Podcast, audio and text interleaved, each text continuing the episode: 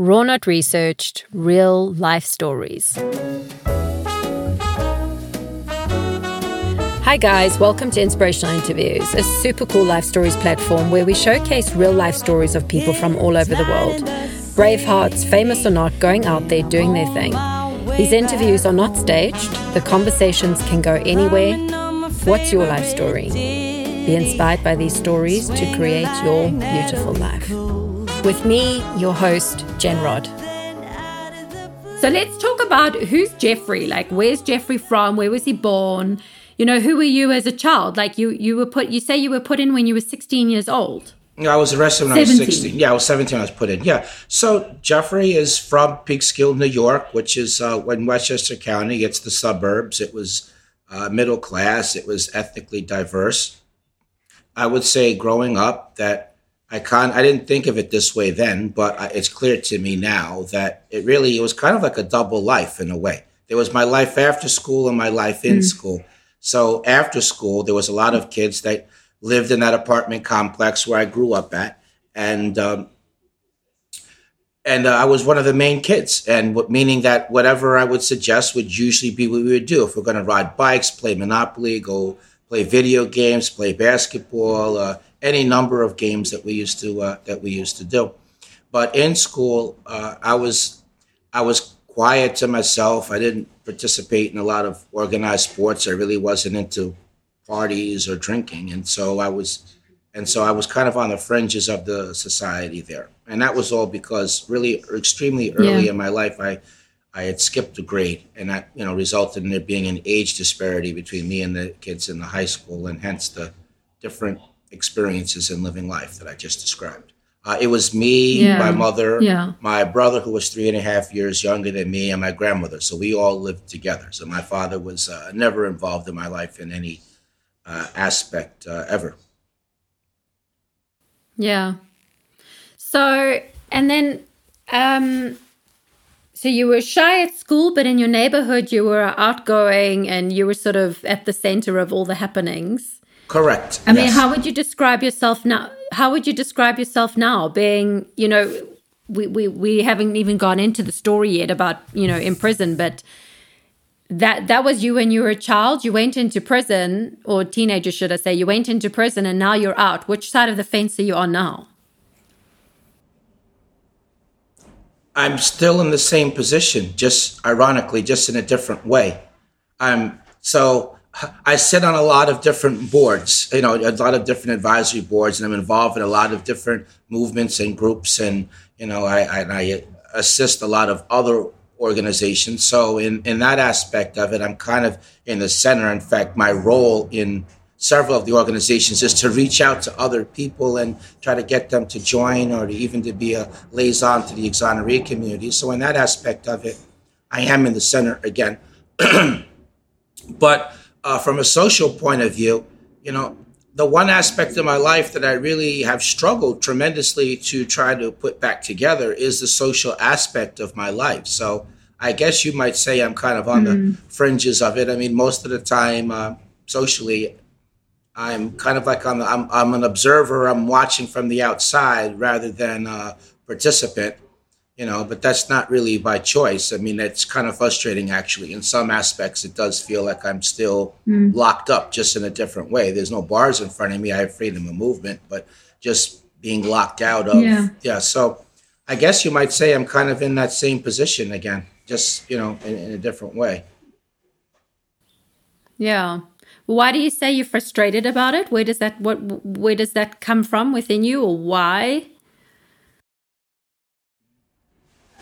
Because who wouldn't want I feel frustrated about it because I'm a social person. I'm I'm you know, I'm very outgoing. I'm I mean, I think a lot deeply and I know that's a characteristic of an introvert, but in many ways I'm I'm an extrovert. So uh, so what yeah. I mean by that is I mean if I went out to pre-pandemic if i went to a nightclub or to a lounge every you know the ambiance might be great and the music is really good and everybody appears to be having the time of their life. They're socializing, they're chatting, they're dancing, and I'm kind of like in the, I'm look, I'm there, okay, I'm there, but I'm mm-hmm. watching. I'm not really participating. I mean, you know that part, yeah. everybody there is like you know young. They're they're they're in their twenties, right? And and I think I look pretty yeah. good for my age. But let's be clear. Let's be for real. I'm 47, and I know I look every day of my 47 years. So nobody would mistake me for a 25, 26, 27 year old. So, you know, I'm probably reminiscent of a father figure. So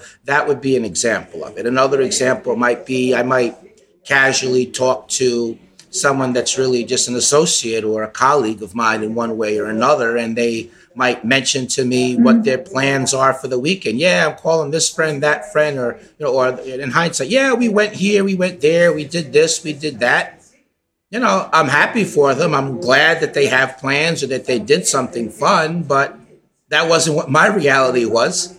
You know, where where were the people for me to mm-hmm. call up, for me to get together with socially that share three or four the same interests that that I do, that live within a reasonable distance so we could be spontaneous. It doesn't doesn't do me any good that one of my childhood best friends that I'm still in touch with, they they live in Illinois that doesn't do me any good unless I'm going to jump on a yeah. plane. But how, how, often are you going to do that just spontaneously?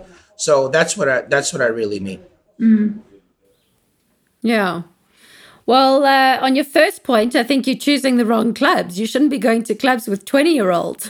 I stopped, but I'm just giving it as an example. Yeah, I know, but I, but there is no place for 40 year olds that I'm aware of. Okay, you have the younger places, but I stopped. But I, you know, uh, but then the other thing is true. I mean, I've went to a place that you know advertises having an older crowd, but it's you know it's, it's like people my grandmother's age. I mean, you know, the seventies and yeah. sixties, even late sixties. I mean, that that's I got I got the two extremes going. There doesn't appear to be a middle place, at least not that I'm aware of. You know, but yeah, but, yeah, but those are just. Uh, so talk to mm-hmm. me then. Um, no, yeah, I understand. That's sort of how how you sort of placing yourself at the moment in the in the social spectrum. But let's, I mean, because you spoke about school and how at school you were, you know, the introverted school, and then you know, in your neighborhood you were like the center of, you know, the happenings. Talk to me about then during like let's let's go into your time in prison because this this was obviously such a huge time of your life. And i can imagine everyone listening also wanting to sort of get the full picture and understand things.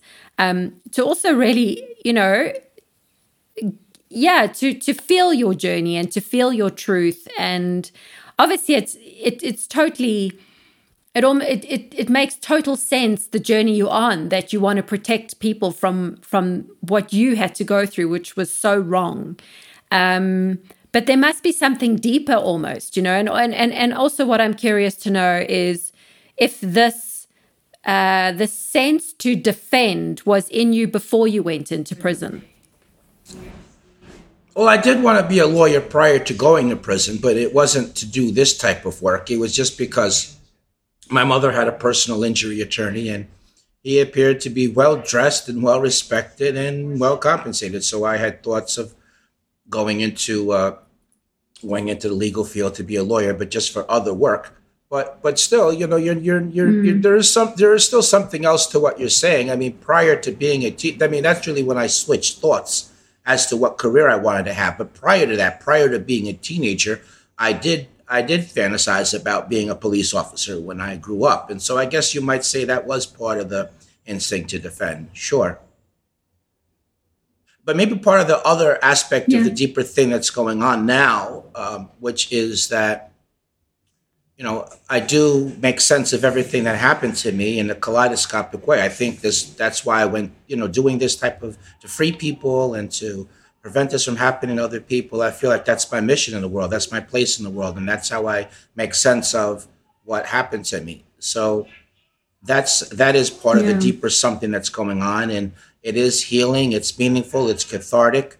You know, it makes my suffering count for something. It allows me to maintain my sanity even yeah. now when I think about the lost uh, 16 years. But maybe the other aspect of it is I'm not angry. I'm, I'm a, I, I want to enjoy my life as much as I can. I want to live a meaningful life, and I don't think I can do that if I'm angry or bitter. Uh, I think that I've lost so much already that if I was to be angry or bitter, I would in effect be losing the rest of my life. And if I was angry or bitter, it would not mm. be like I'd be negatively impacting anybody else. So I take all of that. Uh, uh, so I uh, so I take the energy that I feel and I channel it into the advocacy work that I do. And so that is my release. So I think mm. all of, all of those dynamics are in play right now in terms of the work that I do. Yeah, yeah. And tell me something the way you say that. I mean, it sounds like it's a it's it's something from a book. You know, the, like those quote unquote, I'm not angry. Otherwise, if I was angry, I wouldn't be able to enjoy my life. You know, it sounds like a motivational book that you're quoting there. I mean, how did you, um, you're a human being, you know, you go through, you go through these, well, seven different emotions or stages in, in terms of accepting things or, you know, how did you actually, really come to feel that realization of I can't be angry or I've got to let it go? Was that while you were still in prison or was that now since you've left prison?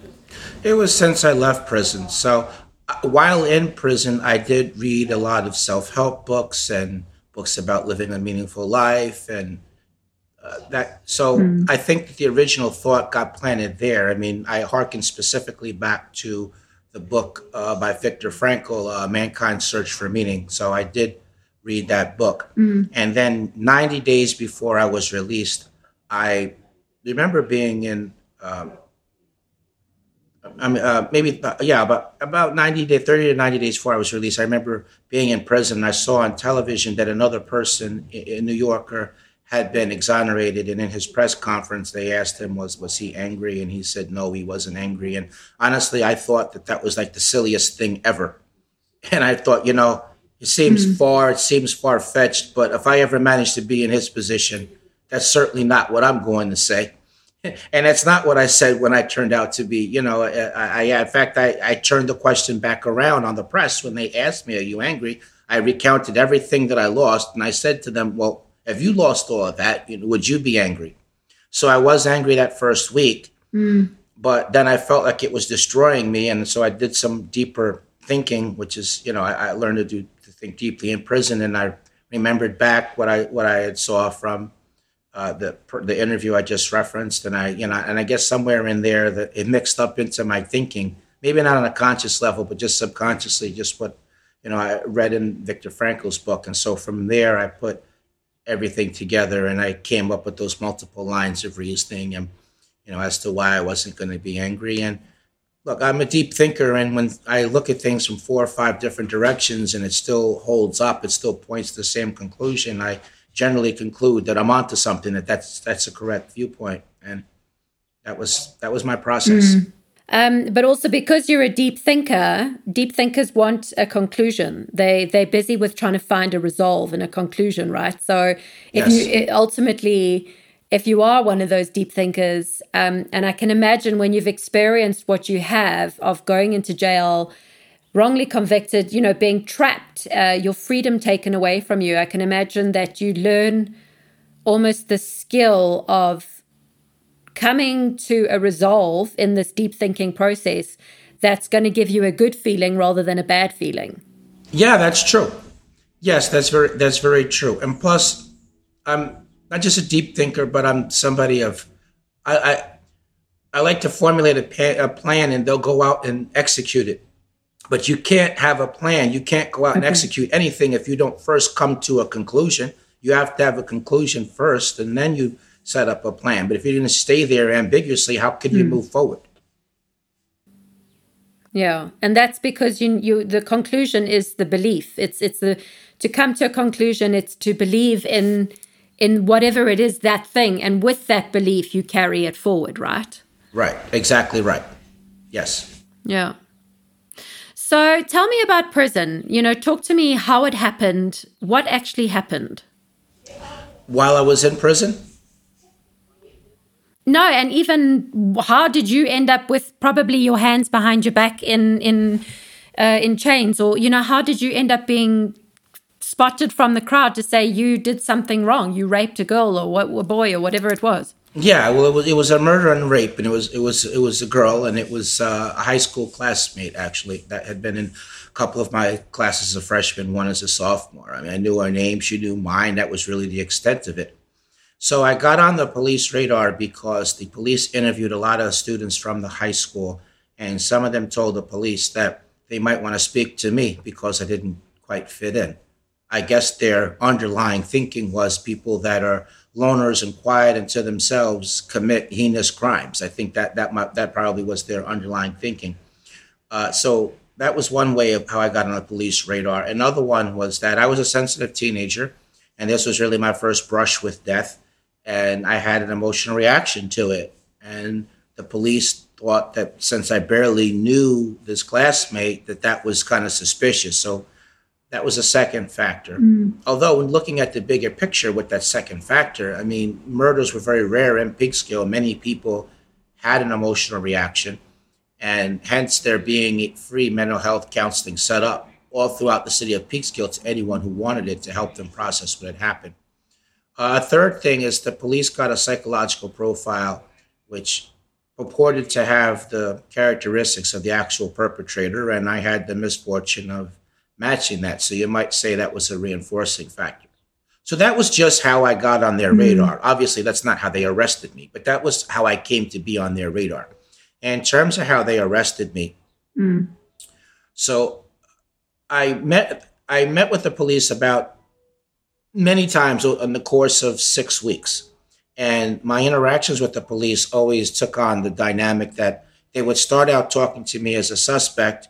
And then when they would push too hard and I would want to get away from them, they would switch it up. And Jeff is this junior detective helper theme was articulated by them. They would say things like, well, the kids won't talk freely around us, they will around you. Uh, let us know if you hear anything. Stop in from time to time they would ask me opinion questions and congratulate me that my opinions were correct. So that kind of tapped into what I mentioned earlier about wanting to be a police officer when I grew up. So that, along with my age, 16, was how they pulled the wool over my eyes on that. Eventually, they got me to agree to take mm-hmm. a, and they also did the good cop, bad cop routine, and one where one of the officers was pretending to be my friend. And so at some point, I began to look up to him as a father figure. So there's where my father never being involved in my life in any aspect came into play. Eventually, they got me to agree to mm-hmm. take a lie detector test. They told me, We have some new information and we want to share that with you, but we ha- you have to take and pass the polygraph first. And so I agreed to take the test. And so the next day, rather than report to school, I went to the police station for the test. I expected the test to be at the police station because I had heard to the rumor mill that other people had been polygraphed there. Because it was a school day, my mother and grandmother did not call around looking for me. They thought I was in school. So they drove me by car 40 minutes away from Peekskill in Westchester County. They drove me across county lines to the town of Brewster, which is in Putnam County. So that meant that I was not able to leave on my own anymore. I was dependent upon the police. There were there were um, three officers there from Peekskill, but then there was the polygraphist, uh, Daniel Stephens, who was a Putnam County Sheriff's investigator, and he was dressed like a civilian. He never identified himself as an officer. I never learned that he was law enforcement. He never read me my rights. I didn't have an attorney present. They didn't give me anything to eat the time I was there.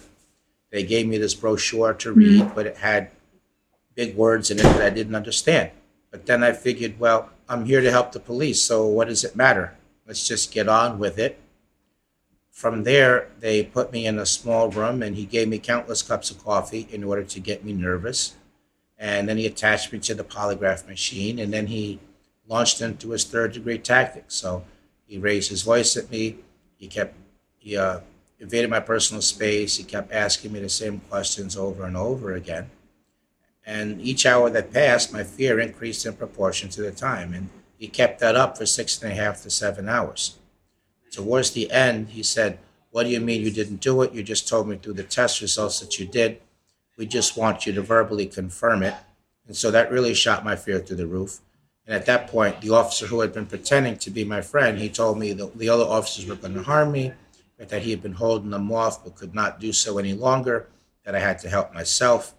Then he told me, just tell them what they want to hear. They can stop afterwards. I mean, they'll, they'll stop and, and you can go home afterwards, that you're not going to be arrested. So being young, naive, frightened, 16 years old, not thinking about the long term. I was only concerned my safety in the moment. Uh, I was in fear of my life. The fact that nobody knew where I, that I didn't know where I was, that nobody else knew where I was either, loomed very large in my mind. I was overwhelmed emotionally and psychologically. So I took the out which he offered and I made up a story based upon the information which he, he had given me in the course of the interrogation. By the time everything was said and done, I had collapsed on the floor into a fetal position and I was crying uncontrollably. Obviously, I was arrested. So that was how I came to be arrested. The other aspect mm. of hmm. that after that was how I came to lose the trial. Um, so before before you go on to now that the, the next section in in the trial, you you mentioned three things before. Um, you know, but for for them to sort of pinpoint you as an option. And one of them was that you reacted to to the fear of you know the death. You had an emotional reaction. What, what did you mean by that? Well, what I meant is I I meant that uh, it was really a very sad thing. It wasn't that I was afraid of the dead like in the abstract. What I meant is that I thought that it was very sad that somebody 15 years old that used to go to classes you know, in the same high school that I did, that even went into went to a few of the classes that I that I was in, you know, lost their life. I thought that death was just something that happened at the end of somebody's life. So that's mm. well, that's what I mean. But in addition to that, I did uh, I did get to go to the victim's uh, house. Like after the internment, there was a general announcement that was made at the grave site that anyone that wanted to go back to the family's house afterwards and spend a little time with the family had an invitation to go. And so I availed myself of that. And so when I went there, that there was, you know, coffee and pastries there. And so I went and while I was there, that, you know, I saw that they really they had left her room in the same exact way that it was when she was last there. And so that kind of struck me emotionally mm. as well. Yeah. And what was your actual reaction?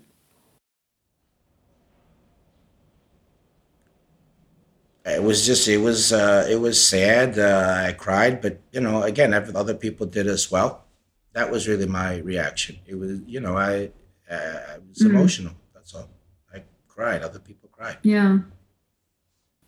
Yeah. But I mean, that's not something to to pinpoint you out. Do you know what I mean? no, I do. I do. I think that their whole. I agree. I think the whole police rationale was completely cockeyed and made no sense at all. It was kind of like Keystone Cops, but you know, that's that's what happened. Yeah. Yeah. And I mean, also you spoke about the whole shy factor, and I've heard this before. I mean, also even with with Jason Baldwin, you know, these guys were sort of more you know, the typical the outcasts of the class, you know, wearing black and, you know, not your normal sort of football players or basketball players or whatever you would call them. You know what I mean? They were more the outcast looking uh, students. And you talk about, you know, being shy and um, more reserved and more introverted. But I mean, it sounds, you know, that that's how many years ago is it now that, that it happened? Wow, that was well, that was 1990, so we're talking about, let's see, from then to 2021, we're talking about 31 years. Yeah. And I mean, that's, it's, yeah, I mean, it just, it, I, I guess in those days, I, you know, because uh, it feels like it was more recent, but I guess in those days they were a bit more um, narrow minded with these sorts of personality profiling.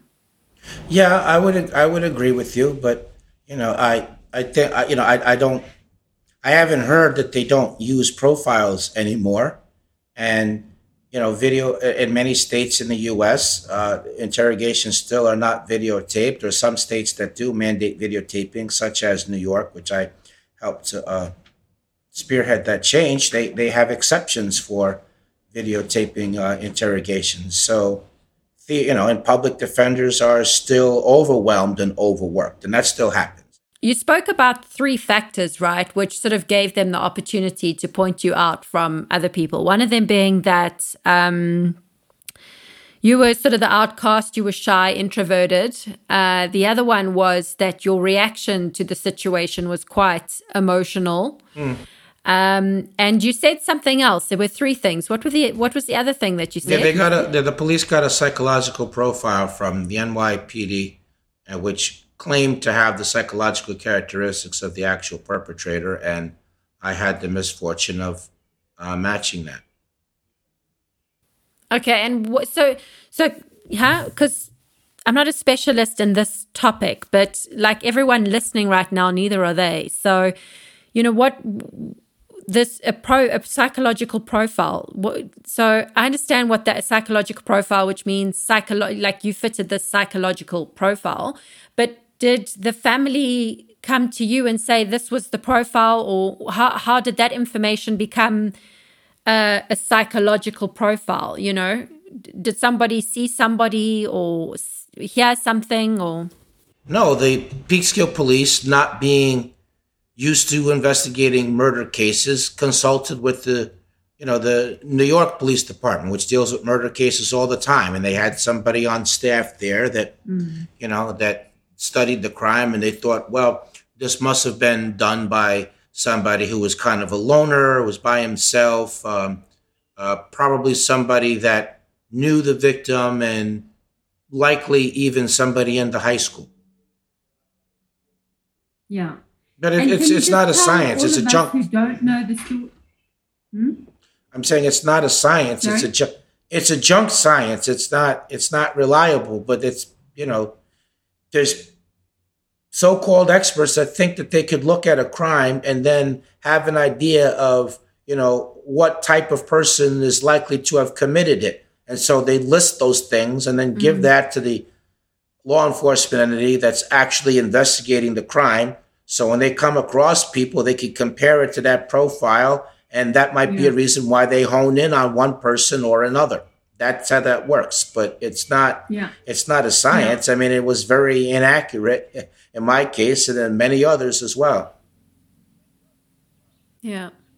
So, and can you just tell us what, because your story is about this. So just tell us what happened. What was, what happened? What was this woman's name? What happened actually? Yeah, her name was Angela Correa and she was, so she, she, uh, she was a, a, one of her classes was the photography class and she was assigned to take pictures of foliage as the rest of the class was and the teacher assigned male students to female students. And you know the male student assigned to her didn't go to that did not go to that assignment. So from school she went to her house. She walked back to her house with her older sister. Her older sister went to the restroom and when she came back out angela had left. She never had went out before on her own but she decided this time to venture out on her own with her camera. And she went to the park to take pictures, you know, and uh, there's a wooded area that connect that's in between the, this apartment condominiums and another school. And that, and, and that was like a very wooded mm-hmm. area. And so that's where she went in order to take uh, pictures.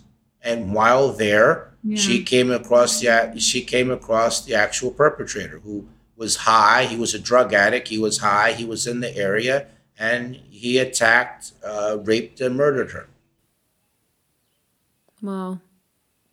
So now this this perpetrator has now been found. Is he was he still alive, being such a druggie and uh, uh, you know off off the rails?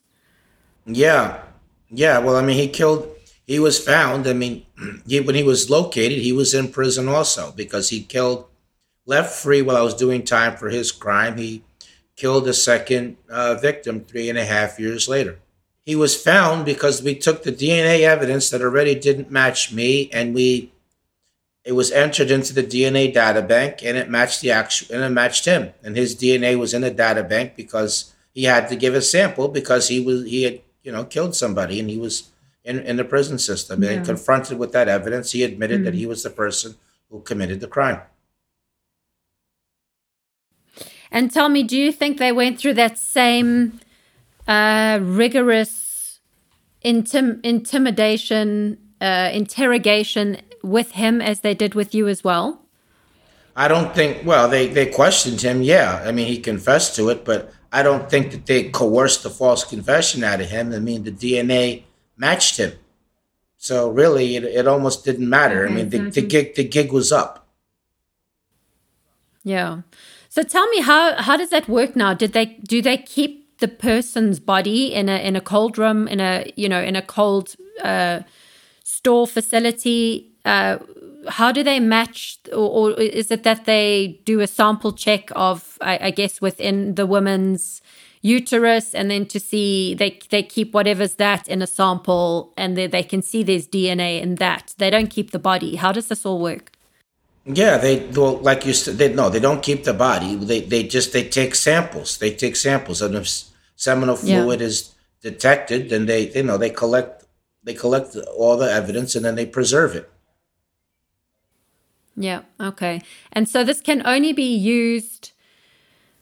How? Because so just to understand this whole now DNA testing, because this is revolutionized, right? Yes, it is. The world of yeah, yeah. So how? I mean, for example, this woman was raped, so there there was the ability to to test. You know, to there was semen, so they could test that, they could store that. But what about people that are murdered, or how?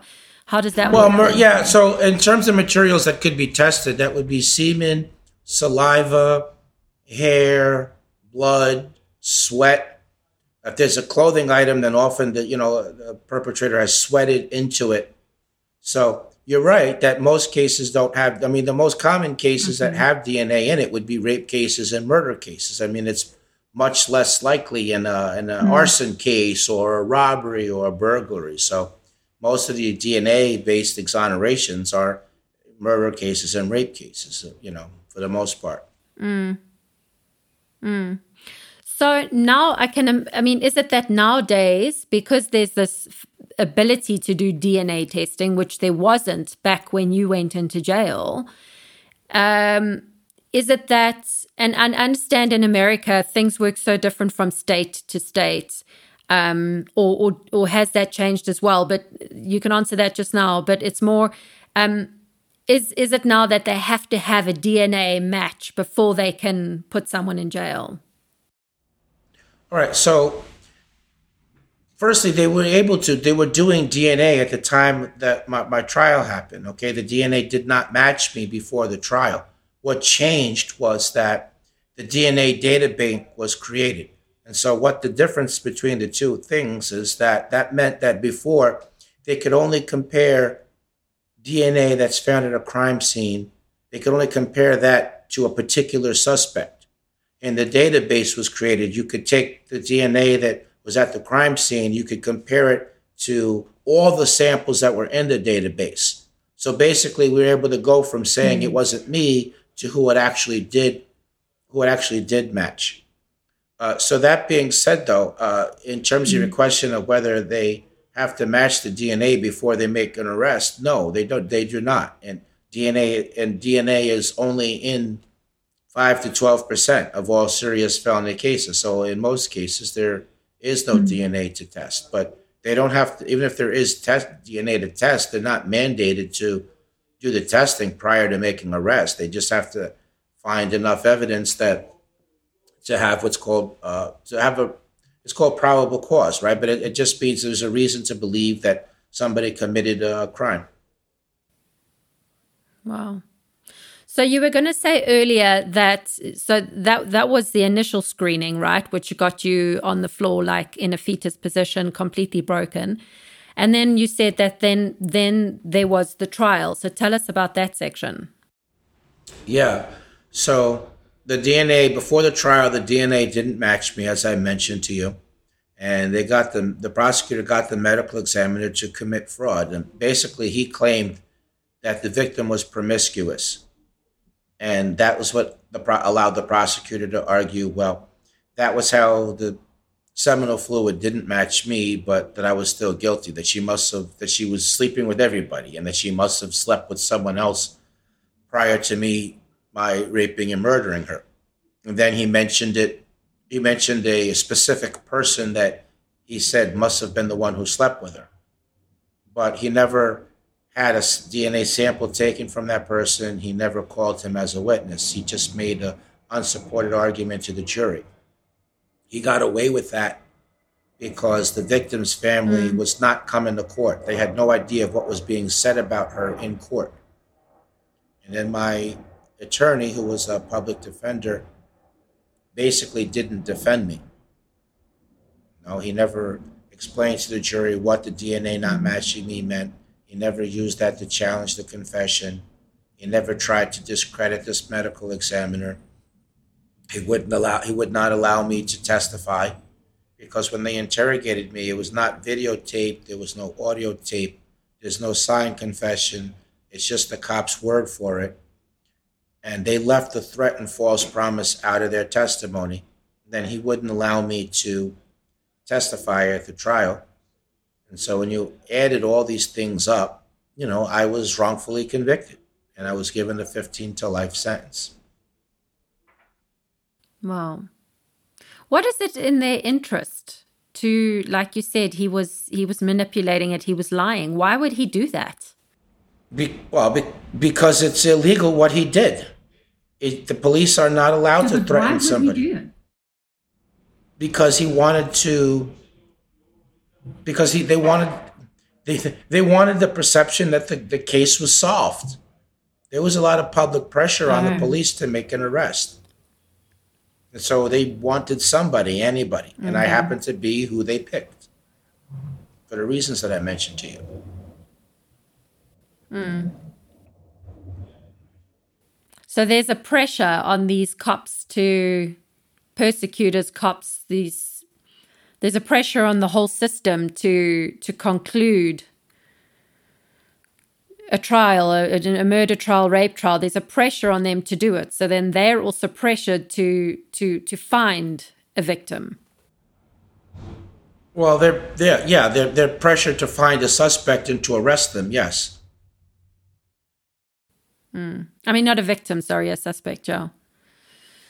So what? Yeah, that I mean, yeah, you are. Was your mom there and your grand there when this happened in the trial? Well, my grandmother was not. My mother was. Yeah, my grandmother was not coming to court. My mother was going to court, and, and my aunt was as well. Yes. Yeah. So I mean, what happened on that day? That must have been like. Is would you describe that as like one of the worst days of your life, or is that not the day? Of course, yeah, definitely. I mean, it's you know, I was found guilty of a crime that I was you know innocent of, and you know, it's it's hard to imagine something more difficult than that. I mean, what? I mean, being told that you're terminally ill or being in some horrific accident and now you're in a wheelchair or you've got cancer or AIDS. But I mean, other than something like that, I can't think of anything that would be worse than that. Mm. But uh, you know, nobody nobody saw that coming. I mean, I, I certainly expected to be found not guilty. I mean, I still believed in the court system, and I thought only guilty people were found guilty, but I learned that that was not the case. Have you seen any of those guys again? Any of those men or women who I don't know who they were? Those yeah, yeah, prosecutors. I, I, I, yeah, have you seen them I've, again? I've saw, I've seen all of them because you know when I was later, when I was later proven innocent through the further DNA testing, I did, I did file a lawsuit, and when it was their turn to come and testify in the deposition, I was I was in I, I attended. I wanted to be there when that happened. And so I sat right across from them. Was, you know, listening to them as my lawyers were questioning them. Yeah. Mm. What was that like? It was very difficult emotionally. I mean, you know, you're not supposed to speak to people, but when the detective that came in the room that was pretending to be my friend, had, the one who had played the role of pretending to be my friend. You know, like he mm-hmm. nodded to me, like we were like friends from way back when, and you know, I kind of broke the decorum, you know, and I just remember screaming out, "Yo, you cost me 16 years of my life," and his answer was, uh, "I didn't cost you anything." Wow.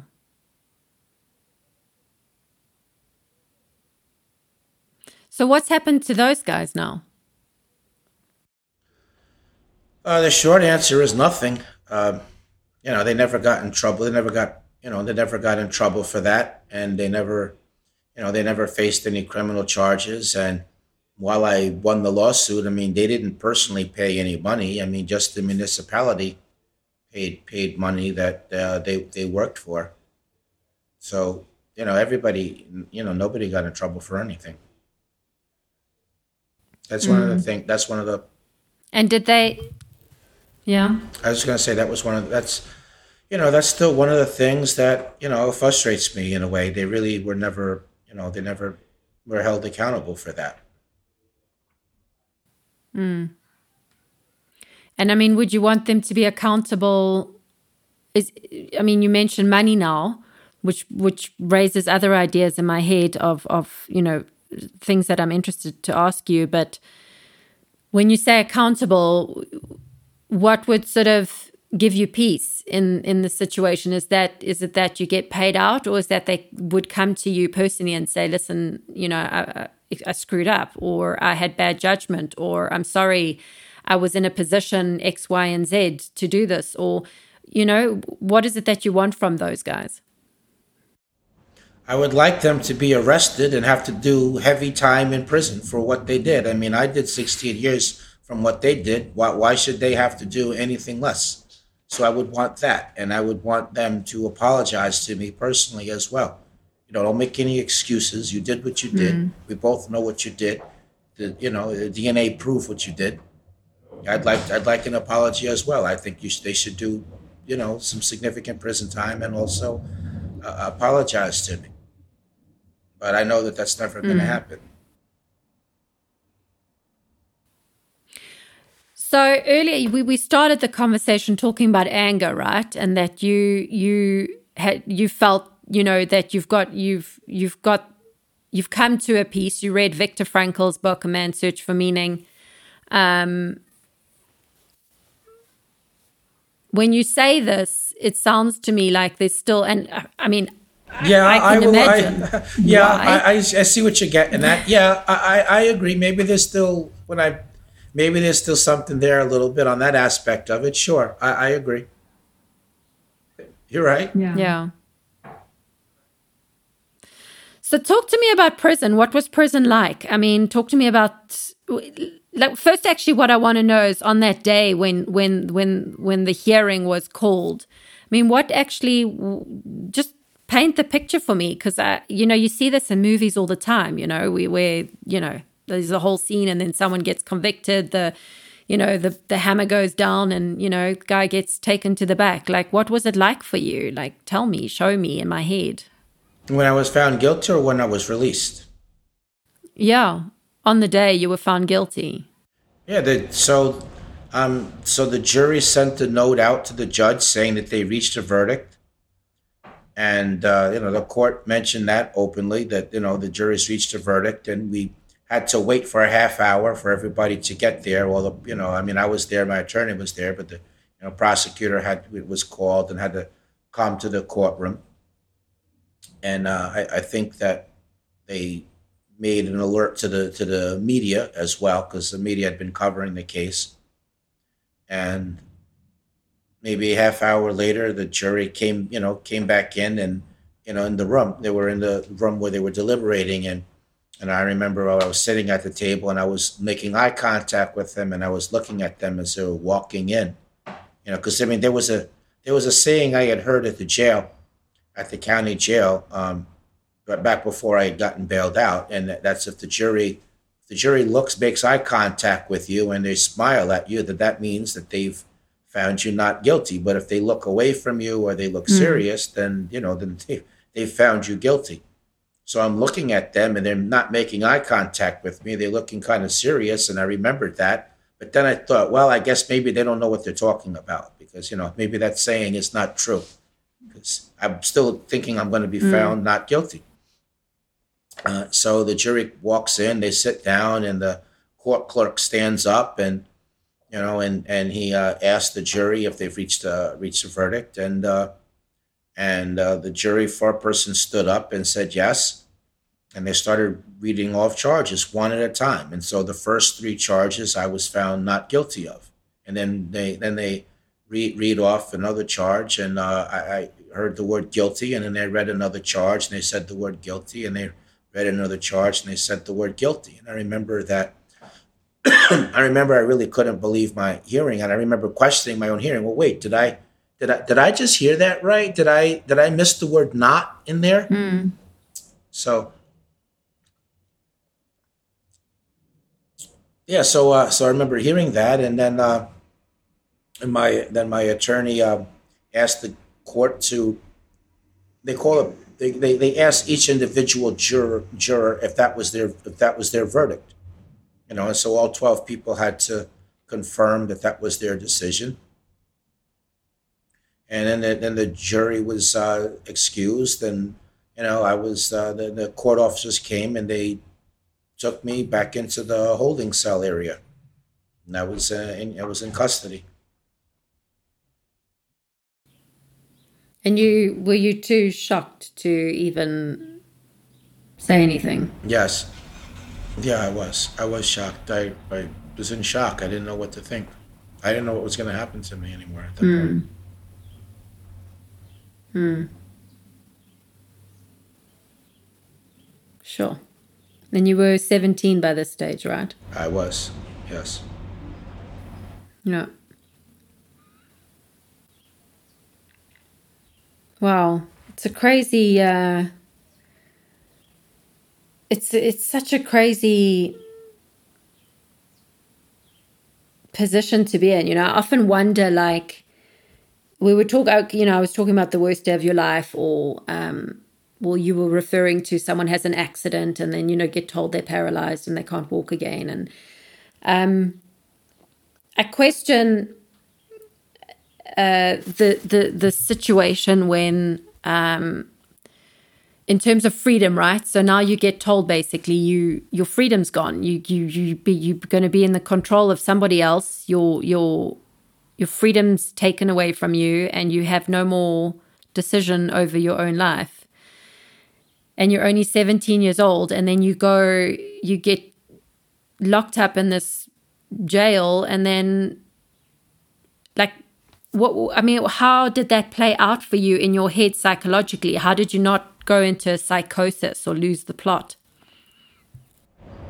Uh, in a way, I did. I mean, I did. I mean, I, I was became kind of. I became really, really depressed, and I felt suicidal. So in a way, I in a way I did. I mean, I don't, I don't think it was psychosis, but it was those other aspects of it. It's kind of in the same spirit of what you're asking Hmm. So, how did you cope? Well, ultimately, I mean, I, I just started believing, you know, and then I started looking forward to the next legal proceeding where I was, where I hoped that everything was going to be straightened out. So after I was found guilty, the next thing I was looking at was the was the sentencing hearing because I wanted the, you know, I wanted the my attorney to try to get the guilty verdict thrown out at the sentencing hearing prior to the sentence being given. And then when you know when that didn't work out, uh, I was sent to prison shortly after that. And the next thing was I, you know, I was looking I was looking forward to the next appeal, you know, which I was sure I was going to win mm. because I was innocent. And so I just felt like I just I just have to hold on, you know, for this next year or two until the appeal is decided. You know, I mean, it wound up I mean, it wound up taking, I mean, close to four years before I got a decision. And then when I lost, I looked forward to the next proceeding and I just kept repeating that same process. I mean, and that that took me through mm-hmm. 11 mm-hmm. that took me through 11 years doing that. And then uh, once the appeals were all over, the only way back into court is if you find some new evidence. And so because I didn't have money to hire an attorney or an investigator to try to investigate and find new evidence, I started writing letters to anyone and anyone that could help me, either directly or indirectly. So whether you were in the legal field or not, if there was some action within their ability, if there was some action I could envision uh, somebody taking that could set in motion a chain of events that ultimately culminated into my obtaining the uh, legal investigative help that I needed, I wrote the letter. And so that became the next thing that I was holding on to. So I did that for four years. And then uh, by that point, I had close to 15 years in, and so I began looking at the parole board as the next. That was the next thing I held on to. And uh, you know, but then I went to the parole board, and because I maintained my innocence rather than expressing remorse or taking responsibility, I was turned down for parole, and they told me to appear in front of them two years later. And at that point, I thought it was over, you know, because I knew a lot of people that would go to the parole board and be turned down and would go back to the parole board in two years and be turned down now and have that same pattern help, uh, you know, recurring over and over again. Um, but I wound up getting legal representation. One of the letters that I wrote ended up in the hands of Claudia Whitman, who was an investigator, and she believed in my innocence based on the DNA. And uh, she ultimately connected me to the Innocence Project. She got them to take my case, and you know, then I got mm. then, uh, when they getting their getting their representation was the first key, and then after that, the district attorney who had uh, uh Jeanine Pirro, who had blocked me from getting further DNA testing and who had fought all seven of my appeals, she left office, and her successor allowed me to have the testing. And then, and then the third thing is we got lucky that the actual perpetrator's DNA was in the data bank, so that you know it, it matched him. And so that's how the conviction was overturned mm-hmm. September 22nd, 2006. And the charges were dismissed November 2nd, 2006 um, on actual innocence grounds. And at some point shortly after that, the actual perpetrator was uh, arrested and, you know, and uh, ultimately he pled guilty and was sentenced for the crime. Yeah. So what? Because um, what I'm hearing, you know, what got you through it was that you know you just held on to that image of hope every time. You know, you said, okay, it was first, okay, the letters, and then well, your appeal, and then that didn't happen, but it was then the letter after the letter, and you know, you kept you kept holding on and and coming up with also these ideas right to to hold on to that this could be an option that could be an option. I mean that is a human survival skill. I think that that's what gets people through life right is that constant ability to you know to follow the breadcrumbs of hope. And you were able to do that. Um, whether it's survival in prison or just survival in life, you know. Um, it's a it's a life skill. What do you think gave you the ability to do that where maybe other prisoners wrongly convicted don't have that ability to follow the breadcrumbs? When you put it like that, I mean, I'm not I mean, I'm not sure. I mean, I guess just my fighting spirit. I mean, just, you know, just not giving up uh, not being willing to, like you said, let go of that. You know, just I wasn't willing to let go of those breadcrumbs of hope because if you let go of that, what else do you have? But I want to point out that that while what we've just said is the bottom line, I, I, just would like to add a little bit more color to that. I mean, so another aspect or mixed in with that, mm-hmm. definitely belief in God was one thing.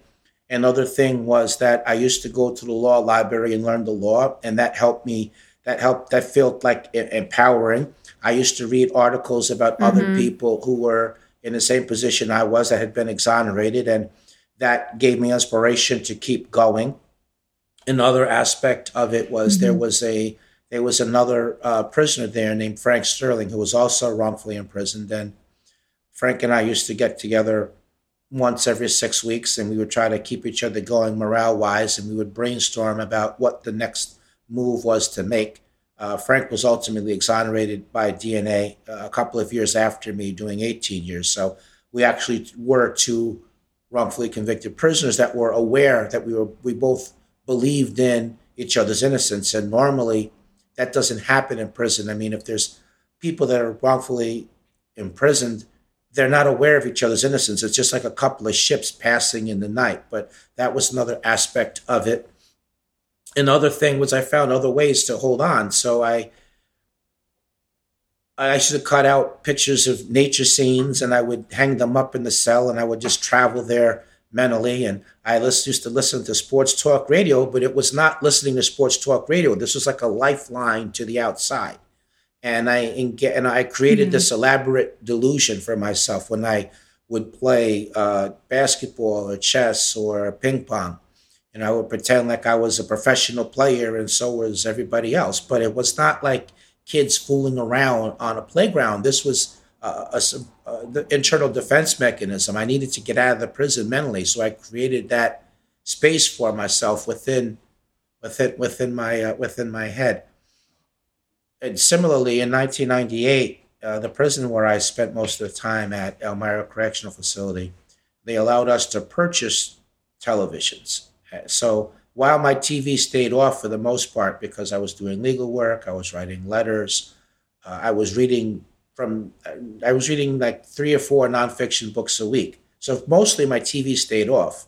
But for the, but when it was turned on, there were certain weekly programs that I used to watch, and I again engaged in a delusion. So when I would watch those programs, I would pretend like if I was visiting with uh, friends. So that was, and then, you know, you use euphemisms. It's not the prison warden, it's the superintendent. It's not the uh, guards, it's the correction officers. And it's not that I'm going to this prison assignment in the morning and this prison assignment in the afternoon. I'm, I'm going to school or I'm going to work. And so usage of euphemisms mm. as well.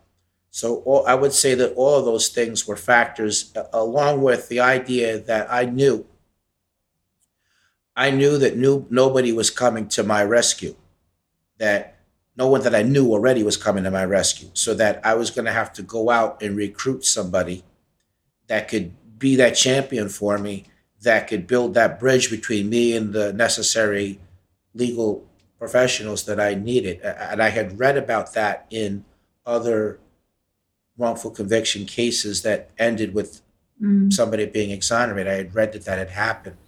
So, mm.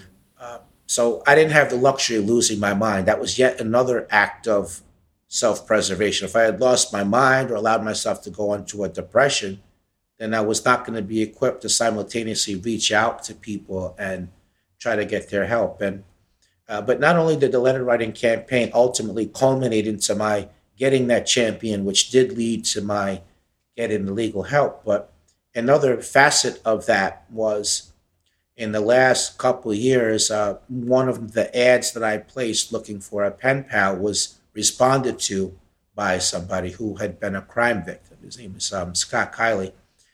And you know, in my ad looking for a pen pal, I referenced that I was innocent and that the DNA didn't match me. And he answered my ad. And so we corresponded for the last two years. So I feel like he kind of showed up in the nick of time because I was really at the end of my rope. I mean, I was openly asking this stranger mm. that I didn't know from anywhere uh, should I just give up? Should I quit? Should I just go ahead and commit suicide and be done? I'm never going to get out of here. You know, and uh, he helped keep me going. No, I mean he yeah. wrote different. And tell me just yeah. from a from a practical point of view, how do you how do you get a pen pal in prison? How does that work? Well, there's a number of options. I mean, what worked for me was I placed the ad in a newspaper. And just place an ad in a newspaper and you take a chance. But I mean, there's other ways of doing it. And you can do that from prison? Yeah, you can you can correspond with a newspaper or any person that's doing business and you can pay for the ad. I mean, there's a way to send money out from your prison account. And so I did that. But Okay. Generally, there's other ways to do that. I mean, you can. There's internet sites that are specifically for, you know, prisoners that are looking for a pen pal. You can a prisoner could uh, pay the money that pay the fee that it costs, or somebody on the outside, or friend or family member could could do that. People do that, and sometimes prisoners uh, meet someone on the outside that's connected some kind of way to another prisoner. Maybe it's a family member, or maybe it's someone that they know at a distance. I mean, those there's all different. You're only really limited mm. by your imagination. So it's interesting what you said earlier. You said I didn't have the luxury of losing my mind. Right. Yeah. So many times I, I, I find that many, fascinating. So many many times I wanted to. I didn't feel like going through the prison routine. I don't feel like getting up six thirty in the morning so the guards can come around and make sure I'm standing there, that I'm awake, that I'm still breathing, that I haven't escaped. I don't feel like doing that. I don't feel like live, leaving my cell and going to the cafeteria and you know doing all the protocols there and getting this. You know, they give you the spoon and you have to when you leave, you have to give them back the spoon and someone's counting it. You have to go to the metal detector and you know go to whatever your assignment is. I didn't feel like going through all, all, all of that. I sometimes I felt like just laying there in the bed and just just refuse to participate in any of it. Just just lay there silent and don't answer anybody. Don't do anything. Just sit there and just in one big uh, protest. You know, I, I felt I felt that mm. thought, and other times I didn't feel like I had the energy to keep going through everything. I mean, it's it's not an easy thing to be in prison. I mean, it's not simply the loss of your freedom. You know, it's that I had to keep fighting off feelings of hopelessness, helplessness, thoughts of giving up, suicidal ideation uh, every time I lost an appeal, that was like I was wrongfully convicted yet again, because you can't have an appeal and work at it and pray without hoping. But then when your hopes are dashed, that's really a devastating blow as well. Uh, the prison itself is uh, it's uh, very violent there. There was you know stabbings and cuttings all the time. There was other violence that didn't involve weapons. The guards were verbally abusive, so you have to navigate that. You have to like I had everybody mapped out. Like when certain guards were working and they were in the area where I was at, my only goal for that day was simply to avoid uh, detection. And you know, just like you have to, I used to study the prisoners as well and people that I thought that had this metaphorical mm. cloud above their head that you know they were going to self-destruct. They're like this big thunderhead, and the only goal is to make sure they don't they don't manage to take me down with them. When they eventually get them you know, self destruct. I don't want to be caught in that. And so you have to navigate that and you have mm-hmm. to learn all these prison survival tactics and things that you can do to minimize the chances that you're going to be involved into a, a violent incident. And then you're trying not to run afoul mm-hmm. of any of these prison rules because if you don't, then you know it's going to be that much more that I have to answer when I go to when I go to the parole board where they're considering whether they're going to release me or not. It's not just dealing with the charges. But then, well, what happened these times you got in trouble while you were there? So it was this big nonstop gauntlet, you know, uh, for 16 mm. years. So that's what I, that's part of what I mean. I got tired of dealing with all of that at times, but you know, you don't have a choice. You have to keep going. Because remember, if I stop participating, yeah. then I'm going to be in trouble. That means I'm not going to be allowed to go to the to the law library. That means I'm not going to be able to use the phone. That means I'm not going to be earning the pennies that they're giving us, which means I'm not going to have any money to purchase stamps, to, which means I'm not going to then be able to send letters out. It means that even the limited information you have in the prison to get addresses and other people, I'm not going to be able to move around to go and get that. So everything falls apart if I stop participating in the whole prison process. So that was all part of it. And yeah. plus, I mean, how do you write a letter for look, looking for help and you're suicidal or you you know you you're just just completely out of it? How do you do? How, how can you do both at the same time? I, I I submit you can't. And so I that's what all part of what I mean when I said that. Yeah. I didn't have the luxury of losing my mind. It was quite a bit went into that. No, no, I find I, I, I find your you know your life experience fascinating also in in sort of correlation to people who aren't in in prison right? Um and I, I guess i think this you know being the analyst that i am as well and always looking for the inspiring essence in conversations no matter what anybody has gone through you know? And i find what i find fascinating about your story is how it's so also linked to people who aren't in prison but are in their own prison within themselves, you know, and how they can, you know, really like they can learn so much from from what you've just been saying, you know, in terms of you you talk about you didn't have the luxury and and this is the thing, you know, depression and um and and I don't want to use that loosely. I don't want to get into trouble here where I say, you know, label people with depression, but I think that when one allows themselves to get into depression and to get into, and I'm talking about from the beginning of it, um, I think there's a lot of space where people do have that decision, you know, to go down that that road or not. And the thing is, because you you had it mapped out, like you knew, you know, if I don't behave myself or if I don't make money, I'm not going to get stamps. I'm not going to be able to, you know, to to pay to to send letters and you knew what your survival meant and in a way that's such you know it's it's uh, this is going to sound weird but it's it's a it's a better advantage point from people who are not in jail but are going through this horrible spiral of depression in life because they they're not seeing their life as this sort of map of having to survive they're not seeing all all the ways that they're going to need to be alert so that they can send letters, so that they can access the library. So, you know, it's interesting how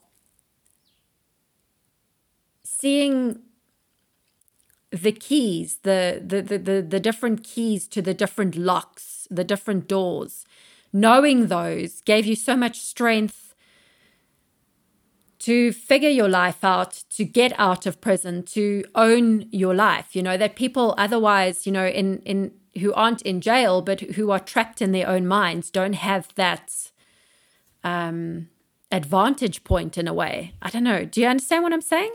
I understand exactly what you're saying. And I think that the themes that can be, I've kind of summed up everything like into a formula, you know, in my own mind that I can articulate.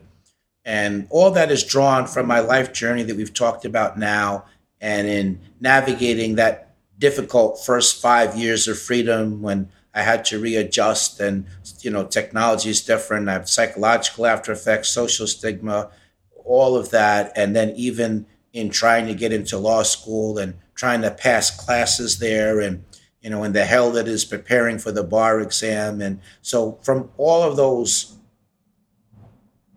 uh, checkpoints in my journey, let's say. My formula I found is this is that set a goal, which you know for me, you know, was overcoming some kind of adversity. I mean, mine was specifically that, but we're going to keep it generic, like you said.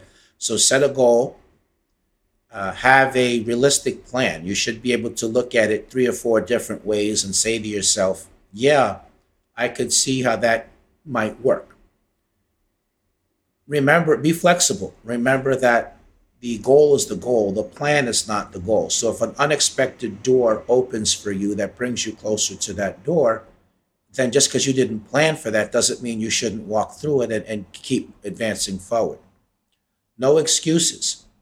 So there might be a reason why something is hard for you to do, but no excuses as to why it can't be done. Work really, really mm. hard you know, so I think that people that work hard are people that are likely to overcome their adversity. It's not just going to just drop into their lap just because. And mm. Mm. never give up. And whenever I reached a juncture where I couldn't go on anymore in any one of those phases of my life, I said to myself, well, maybe this is the key moment. Maybe I was on the verge of a breakthrough but because I quit, it's not going to happen.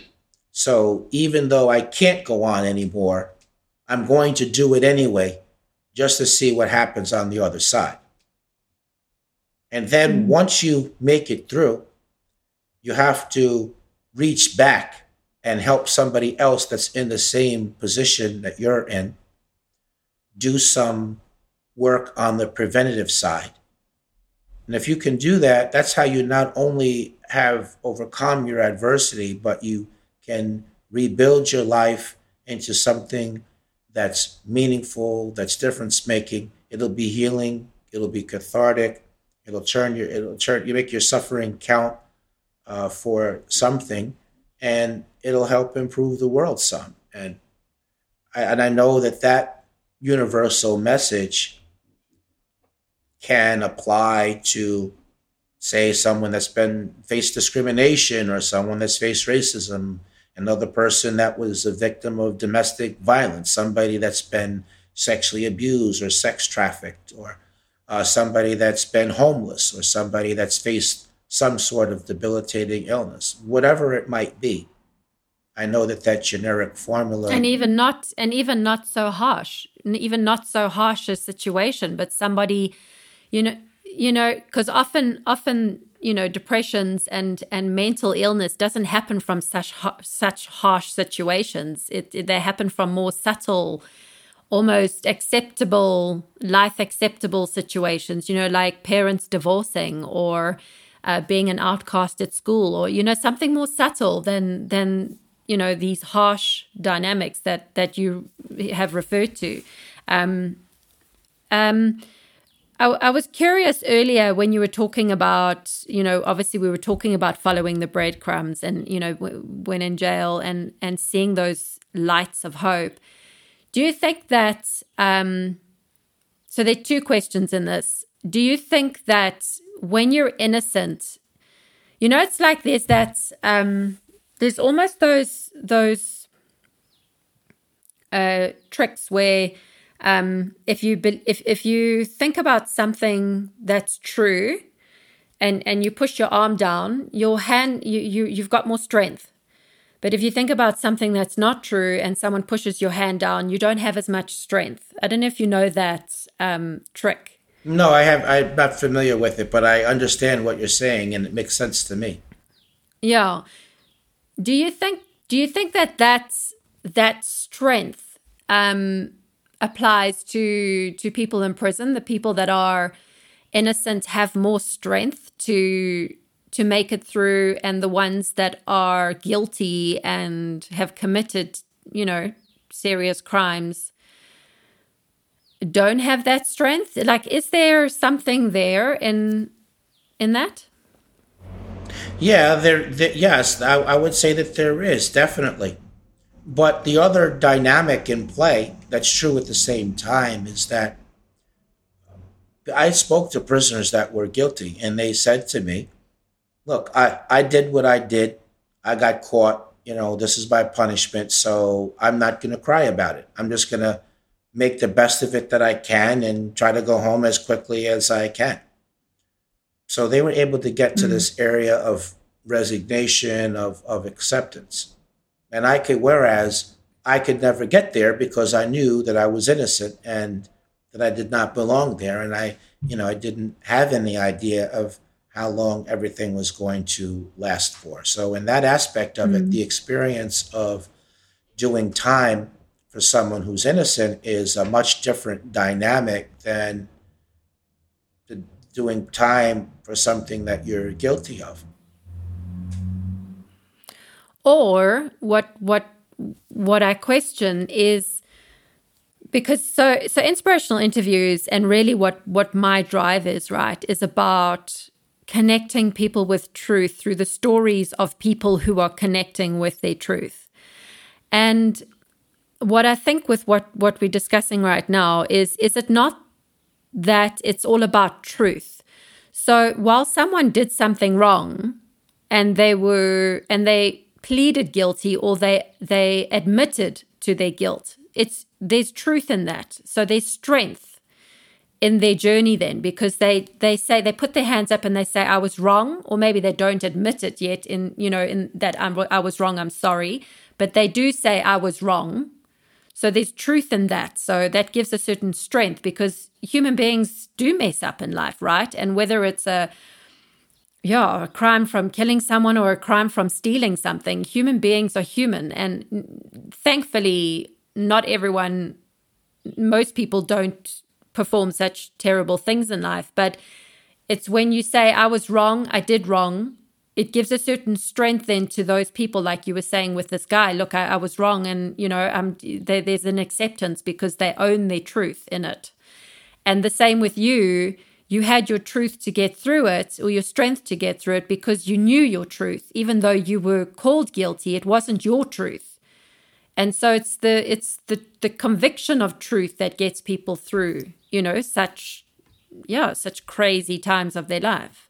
I would agree with that. And I would also add that for people that are doing time that are guilty, I mean, their breadcrumbs of hope is that they're, you know, they're looking, they're hoping to get paroled when their first, their first parole board appearance, they're looking, they're hoping to make it. So they're doing things. Mm. You know, mm. this is the people that are committed to, you know, trying to get out or rehabilitate themselves. They're they're doing things that make it in their mind that will that will increase the chances that they will that they'll be paroled the first time that they make their mm-hmm. appearance at the parole board rather than being told no. So that's their breadcrumbs yeah. of uh, of of truth, and yeah. maybe, maybe, along the way their accomplishments. I mean, as they complete various uh, vocational trades or therapeutic programs, and you know, and as they maneuver yeah. their way out out of trouble. I mean, that's for people that go that route. Not not everybody in prison does that either. You know, there there's some people that just, in my opinion, they waste their time. They don't bother going to school. They don't learn vocational trades. They just, uh, you know, they're work jobs like just you know be being. If you want to waste your time, if you want to work in the laundry, if you want to be a janitor and just sweep and mop the floor, if you want to just go to recreation all day rather than go someplace to learn, if you don't want to take some rehabil- some program that claims to be rehabilitative that addresses the crime that you're there, if you don't want to bother to take that, because you know the parole board is going to want to see that you did you took some kind of program that addresses the root cause of why you're there. Uh, you know, you can go that route. There's people that do that and that you know that that get into trouble all the time and that are you know in, in gangs or in violence if you want to go the negative route there's more, more than a few examples of that but you know there's a good there's a good segment mm-hmm. of the mm-hmm. prison population that, that that doesn't do that that they you know are following the breadcrumbs of, of truth and they do uh, truth and they do have uh, of, of hope and they are following their truth and some people are looking forward to difference making crime free lives once they're released and I've seen people do that, mm-hmm. you know, where once they're released, they're working uh, in as drug counselors, you know, helping with we're working with people that have drug addiction, or they're working to divert at-risk youth from ending up in prison, or they're working as teachers, or they're working mm-hmm. in prisoner reentry, and some people work with homeless populations. So and some people don't engage in a difference making life per se, but they're just determined that they're never going back. They they want to retain their freedom and live a normal life in a normal environment, and you know spend some time with their with their family. So I've seen a lot of people that mm-hmm. way, just like I've seen more than my share of people while I was incarcerated for 16 years. I've seen more than my share of people end up going back to prison as well. Yeah. So tell me, um, I know you said earlier that you know you thought that you'd one day want to become a cop, um, you know, before you were um, convicted. Um, what do you think? Like, I'm just curious. You know, what do you think you would have ended up doing had you not gone to jail? I think I would have become a lawyer because my thought of what I wanted to be when I grew up, before I was a teenager, was to be a cop. But then as a teenager, mm. that changed. I decided that I wanted to be a lawyer because, as I mentioned, my mother had a personal injury attorney. So mm. I think that had I not gone to prison, that I would have become an attorney, and I probably would have done personal mm. injury law. Personal injury law, yeah. So, what is your idea about you know, you said earlier about the stages, right? And one of the things you said was, you know, once you get through, then it's good to, you know, put an arm back and help the other person who's in the same situation that you were in. Um, what do you think about the idea of, you know, you carry on doing what you're doing now, which is, um, you know, standing up for the rights of people who are wrongly convicted and helping those people be freed of that situation? Um, do you think if you stay doing that, it's going to keep you in this story, or or do you see yourself doing this for a certain period of time and then branching into personal injury law maybe later, or is this now something you feel that you're committed to for the rest of your life? Definitely, it's something that I'm committed to for the rest of my life. This is my calling. This is my purpose in the world. So I'm always going to be doing this in one form or another. What I mean by that is. And what do you mean by one form or another? Sure. What I mean is that right now I'm doing it from the nonprofit sector, or what, like in UK, might be referred to as uh, NGOs. I'm doing it that way. Mm. But at some point, I might decide to make the jump to politics, and so I do it from I go from private sector to public sector. Maybe I might run for office and work to free people, you know, from the, and, and, and do policy changes from that position rather than from the nonprofit. So I can go from trying to persuade people to do the right thing to actually having my hands mm-hmm. on a mm-hmm. few of the levers of power and to be able to do things myself. Yeah.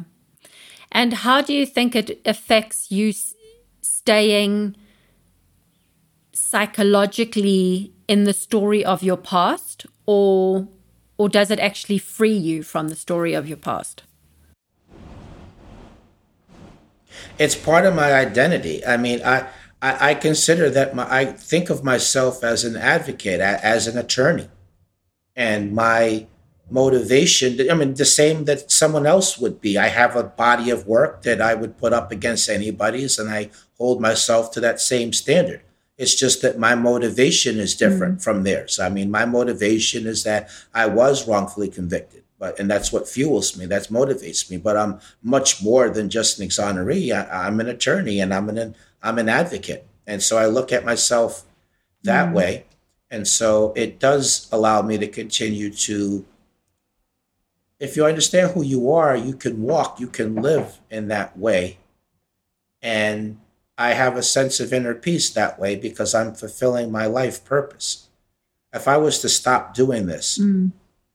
I know that it would feel empty to me because on the rare times that I have gone on vacation, by the time I'm in day five, you know, or in day seven, I just I start to feel empty, and and I feel like there's no real meaning in what I'm doing, and then I'm thinking about all the important things that I have to do that are consistent with the that are related in one way or another to the mission that I'm that I'm mm-hmm. doing. So yeah, I, so I mean, I like the well, idea. I think that's, I think that that's really, um, I think it's really beautiful because it's, you know, hearing what you just said now, it's also so much about um, accepting, you know, your life in its entirety and owning it. And by doing, it's like you said, you know, when you go on holiday, you feel like you want to get back hands on, you want to get doing the things that you want to be who you are. And in a way, like people use this sort of, idea of holiday of escaping who they are or escaping their life but actually you've you're you're you're living it in its entirety now you're owning it um, which is beautiful because it's it's just it is a full acceptance. And obviously i do think about the cops and the the guys that convicted you wrongly that you are still angry with which i can totally understand. But obviously you know you don't want that part to ever hold you back. But i guess in a way it also fuels you still on your journey you know that there is still that emotional energy there that that you hold you know? Right but i want to share that for the most part i want to say 99 really close to 100% of the time i'm not i'm not thinking about them though i'm not bringing them into my mm-hmm. mind i just kind of went there because you asked me the question well you know, what would I want to see happen to them? So when that happens, yeah, it comes to the front of my mind. But other than that, that's not. I'm not thinking about them anymore. I'm I'm just I'm just thinking about mm. I'm just thinking about you know the world and what the world needs from me and you know why am I here in the world and my carrying out you know my my my purpose. That's really what I'm. Yeah. That's really, and I'm thinking about you know the, the people that need my help and uh, you know and the preventative work that I'm doing. That's really what I'm. That's what I'm thinking about. Mm-hmm. If I was to stop and think about them all yeah. the time, then I would be angry. Then what I said not being angry wouldn't be true anymore. Then, and that would I would be back to, mm-hmm. you know, basically losing the rest of my life. And I'm not. I'm not going to do that. Yeah. So tell me, what do you think? Um, so you were always going to be a lawyer, right? You are. You you said that now earlier again. You confirmed that maybe it would have been personal injury law But you, right, you or maybe you, even you criminal law, you would have but doing a lawyer. yeah, maybe even criminal law, but doing trials, not like trying to free wrongfully convicted people. Because I think that even had I been even had I been found not guilty, maybe I would have, you know, I maybe I probably would have done if I had still been arrested. So that was my answer if I hadn't been arrested. But if I had been arrested, but the trial ended differently, the trial ended like I was found not guilty, I think I would have done criminal law. But it would have just been to defend people falsely accused, like at a trial. It wouldn't be, I mm-hmm. wouldn't, I still might, even then, I still might not have even known that the whole world of wrongful conviction i- i- existed. So, my question in that is what do you think being in jail, what's, what strength did going to jail give you that otherwise you wouldn't have had now? Other than, right, the ex- forget about the experience now of how, why you went because it was wrongly convicted and the whole DNA, but what what life skills or real intricate strengths did being in jail give you to fulfill you doing the best job ever now had you not gone to jail? Because you ultimately would have always become a lawyer right? So what did it give you that you otherwise wouldn't have I, I think energy and drive and just the idea of, you know, set set a goal and just don't give up. I think that those are those are clear cut things. But then I feel like I learned so much while I was in prison. Just I mean, honestly, not that I say this very often, but I really learned more reading three or four nonfiction books a week, from 1998 to 2006. I learned far more that way than what I did going to grad school, getting a law, uh, getting getting a master's degree in criminal justice, or going to law school and uh, becoming an attorney. I learned more the one way than I did the other. So I think that that's a clear cut uh, takeaway. Uh, while I was in prison, I took a, a course on how adults learn in order to then work as a teacher's aide. So the principles of that, of how adults learn, I use that in my own life now when I'm trying to learn something for me. I- learned to type while I was in prison. This we're in the information age. Everything's based around the computer. If you're able to type, Mm. you can that's much easier than looking down at the keyboard or you know doing the fred flintstone one button at a, one finger at a time i can just put my hands in the home row Yeah. key and just start going. I don't have to look. I, I even know most of the time if i've made a mistake. So those are all those are all things that i got from being in prison. And the idea of short-term sacrifice for long-term gain is something that i got from prison. Hmm. so do you um, within yourself do you do you recognize gratitude for that Yes, I do. I do. But I reckon yeah, but I reconcile all of that as that's what I sought after. That that that's what I found. It wasn't that the prison offered that to me. It's that I decided to get that out of it. I mean, there's there's a big difference Mm. in that. Mm. Yeah interesting I think it's important in whatever Mm. challenge or life circumstance you find yourself in, trying to use your time productively and not let it just have such a dominating effect on your on your life to the point that it shuts other things down. Mm. Don't compound your loss. Don't throw loss on top of loss on top of Mhm. loss. Yeah.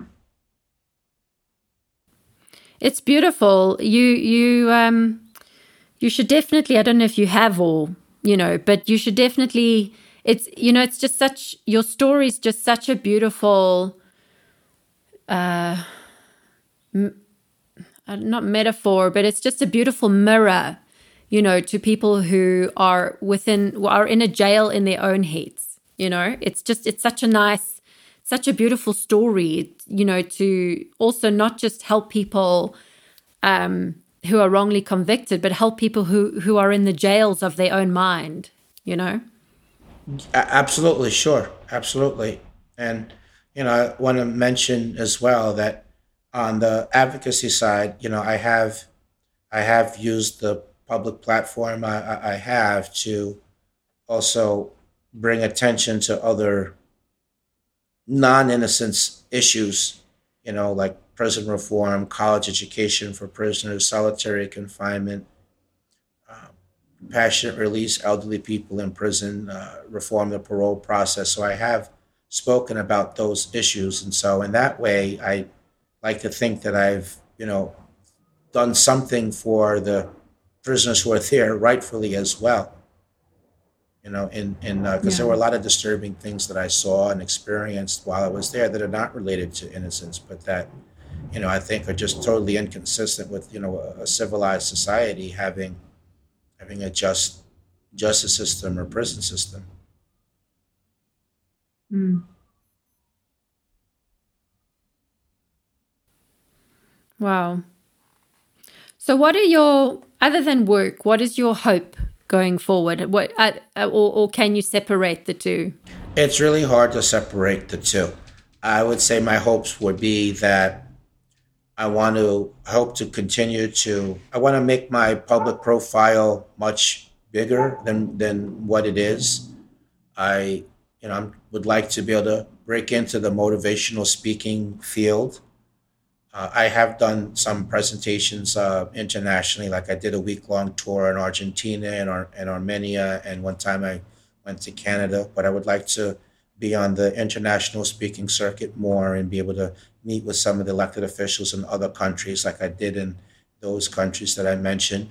I would like to have my book published. I'd love to have a movie out there. I would like to able to attract the type of support for a nonprofit organization that would allow me to have a chapter of the organization in each state in the US and ultimately in each country because I really see this as a worldwide problem, not not an American problem. And I think that countries where we don't hear about wrongful conviction is because very few people are being exonerated. Nobody is doing this type of work. So I do see it as a mm. worldwide issue. So those are those are my hopes. But you know that that would all be, you know, as public support allows allow, allows that to happen. And you know, I, I hope that things could improve politically as well. I mean, I would like to maybe six or seven or eight years down the line. I really would like to make the jump to politics, but it would be it would have to mm. be that things were much less divisive. I mean, I would be doing that really to be a servant of the people and to advance the cause. I don't want half of the people hating me because I have, you know, I mean, you, to get elected, you really have to be, you know, you have to run on a party label. But I don't want the people in the other party all to hate me because this is run a different. I'm, I don't care about any of that. I don't care about, you know, I'm not a partisan. I could care less which party is in, is in, is in power. You know, mm. it's just a means to an end, but and I wouldn't want to do it when half the people are going to hate me because I'm on a different party label than the other. I'm really just an independent, and you know, I, I believe in voting conscience and, and not dictates of other people, and that mm. really is not what where the U.S. is at politically now, and it's such a polarized country, yeah. and we've almost lost our freedom of speech because you're free to speak, but if people don't like your opinion, there's no more debates anymore or you know discussing merits of issues back and forth. And then once we're done, we're done. The conversation's finished. But people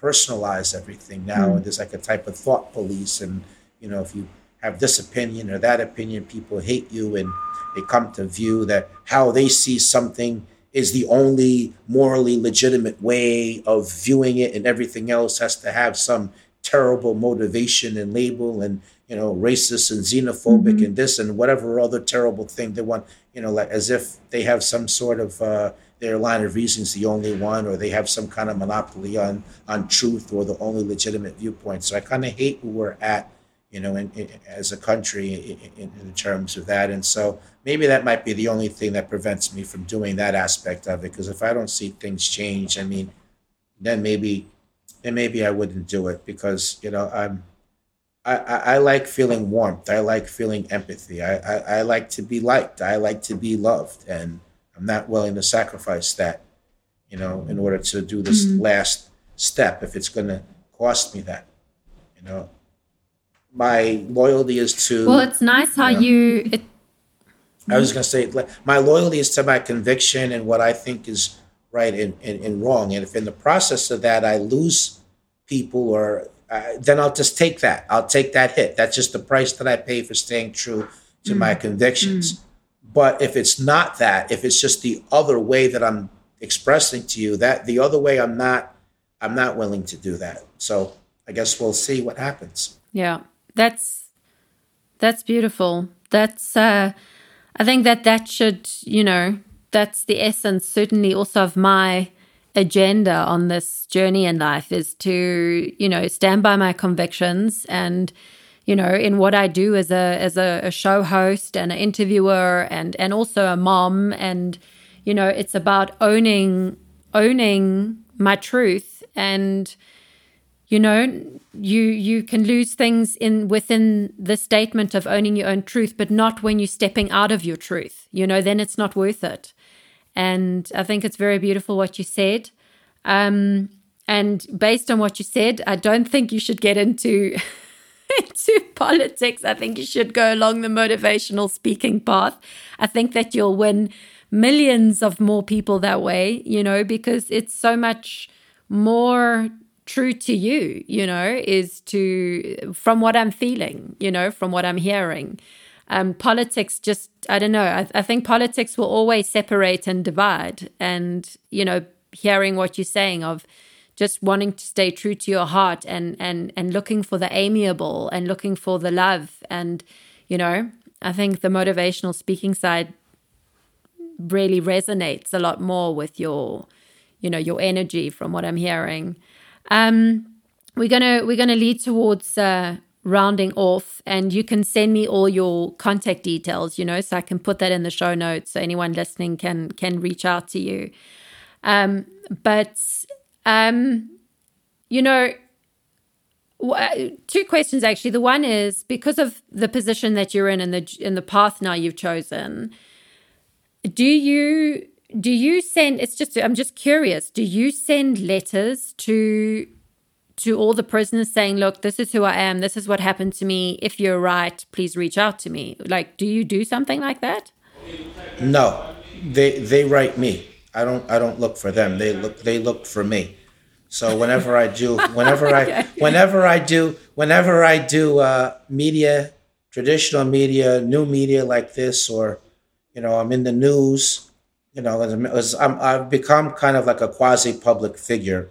You know, I, I, I you know, mm-hmm. I, I, do a lot of traditional media and I do regularly meet with elected officials uh, in New York and also some in Pennsylvania and California. So, and I share my advocacy work and, you know, through social media. And so friends, family, and a- advocates of people who allege that they're wrongfully imprisoned, they're aware of me and they, mm-hmm. you know, they send a, they send those tips to the prisoners. Hey, you should try to get in touch with Jeff. And, you know, and, but besides that, you know, um, I am well followed in the prison law library. I've become kind of a legend in the prison law library, uh, in the prison system in general. I mean, I'm kind of like a legend, but you know, it it's a double edged sword, Jen, because yeah. you know, hundreds and hundreds and hundreds of people and you know, not just in New York, but around the country, even though the foundation website says that we're not, unless it's a DNA case, we're not able to take cases in the other states. We're only able to really take non DNA cases in New York because it's really expensive to do an out of state non DNA investigation. So even with having that, mm. you know, we we have this uh, out of state um, file cabinet full of letters that have never been opened. They're all in alphabetical order from all across the country. Even in their desperation, everyone is writing me anyway, you know, all having the thought, well, what happened to them is so extraordinary that that would knock our socks off and we're going to wind up breaking our own rule. So there's them. And at one time, we had a 600 case backlog of just raw cases that we just are waiting for us to analyze it and just give it a thumbs up or thumbs down that we're going to work on it or not. Now we're down to 200, but you know, there's 200 cases raw, and then you know we have 10 cases we're working on, but there's another seven that are approved that we're that we don't have the capacity yeah. to work on. So, you know, unfortunately, it, it's it's hard to be the center of everybody's or a lot of people's hope, and knowing that you know that's not what my ability is. I don't have the resources necessary to try to screen through everything and and and work on everyone's case that deserves you know, to have it, and that weighs on me. That that weighs mm-hmm. on me a lot. That, that, that, it's a very it's a very difficult position to be to be in, and I think that people have as many great things as I've gotten done. we talked about them getting eleven people home, passing the eight laws. At the same time, you know, um, I do I you know I I do have limitations and people think if they can just get in touch with me, then by this time next week they're going to be home. Everything's going to be over, or that guy, you know, or that I, you know, I have.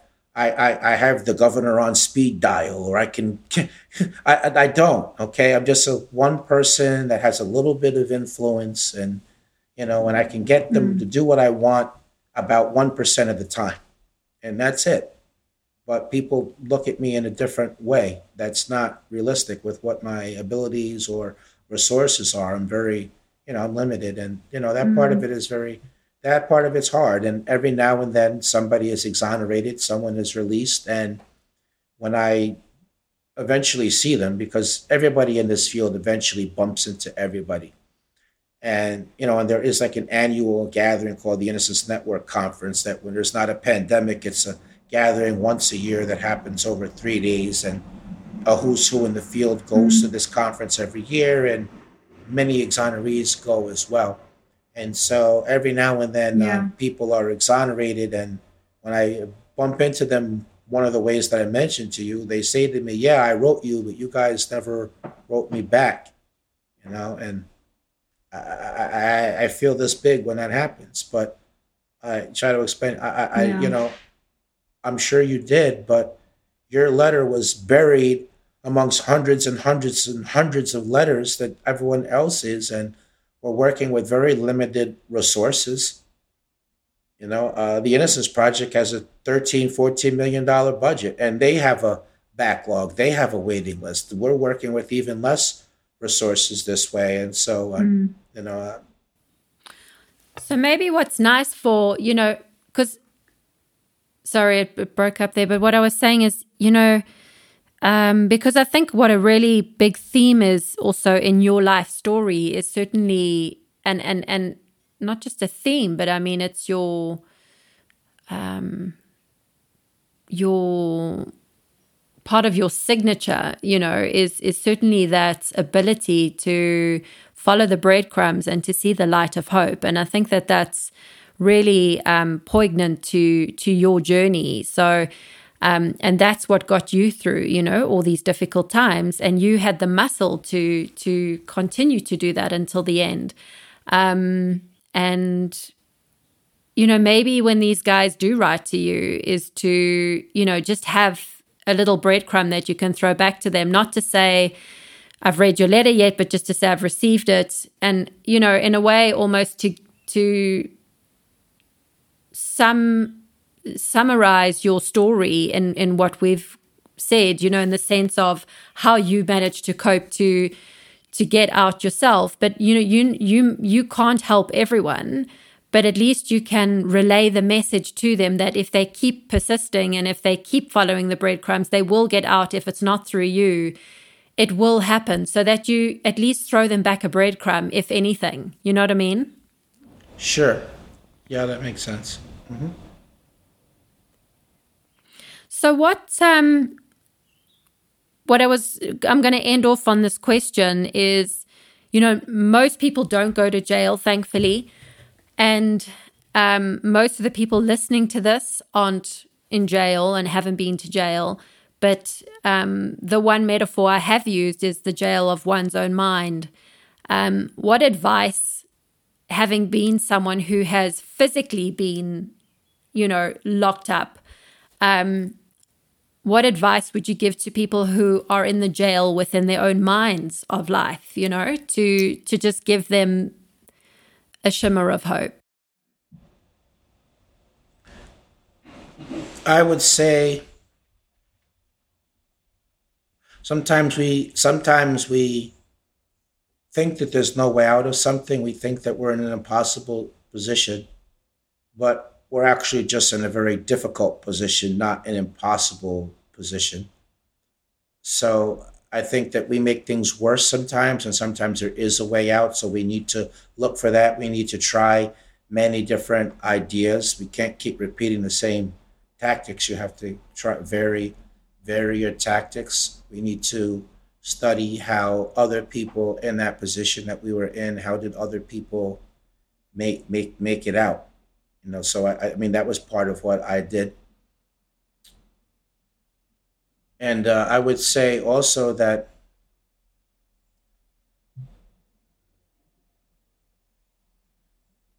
just thinking how I can summarize this.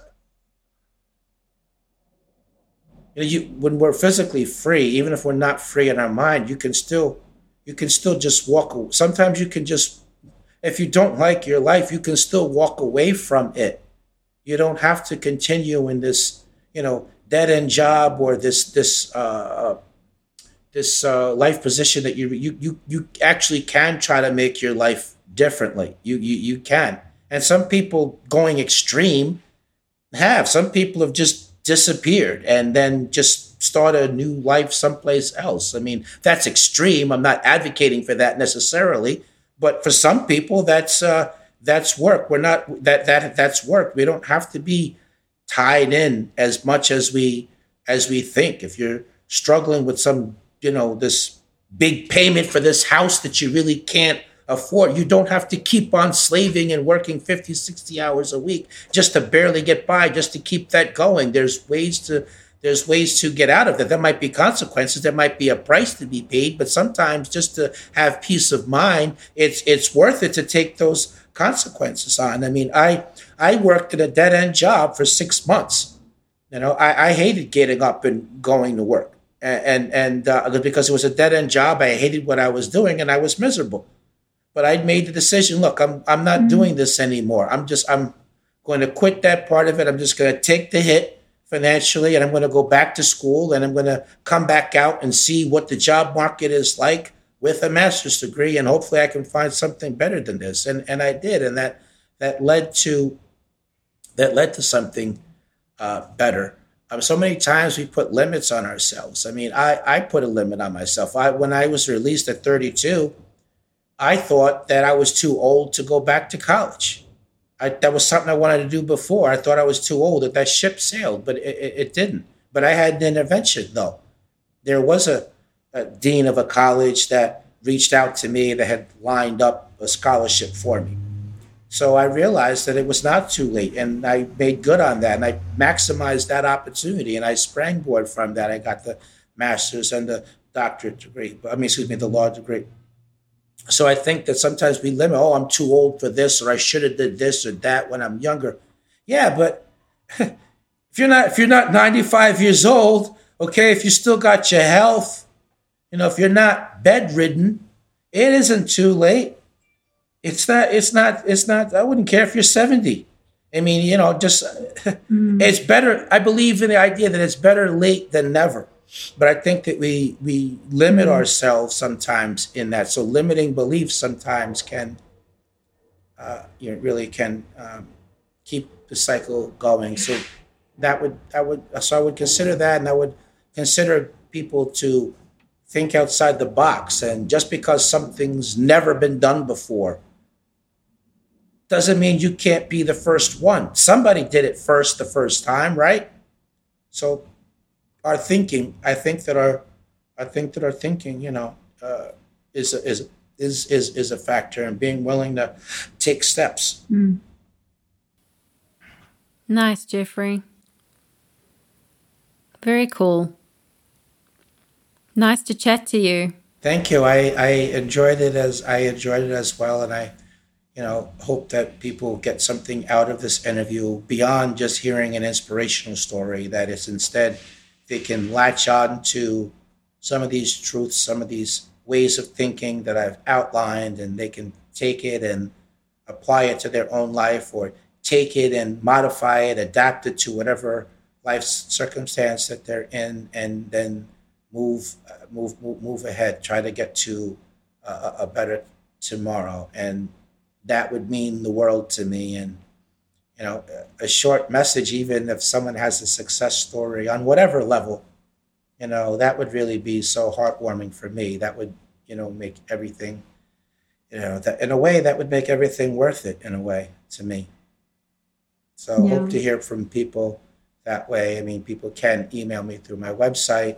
I know you're going to put the links up, but just verbally, uh, www.deskovic.org. There's an email form that people can email me. I'm a, I have a public figure page on Facebook. I'm on Instagram and LinkedIn, so I do check my messages there, and those would all be ways that people could send a short uh, message to me because often the the trail of living a uh, meaningful life, an advocate's trail, or doing something trailblazing or difficult. The road is often long, hard, and lonely. And so, messages of inspiration or appreciation or sharing some good, hey, I heard you when I did this, I did that. That's that's all additional fuel for me to keep going in my life journey and whatever particulars or specifics that that in, entails. So all those things strengthen me for the cause. So really, in many ways, I, I mean, it's not really about me because I'm home, I'm free, and I don't think I'll ever be in that position. It's about the other people I metaphorically left behind. But at the same time, in a type of paradox, in a way, it's as much about me and for me as it is about other people because you know mm. I do get some non-tangible but very important things out of it. Yeah. I want to just share my heart and my person with the world, I guess, in the end.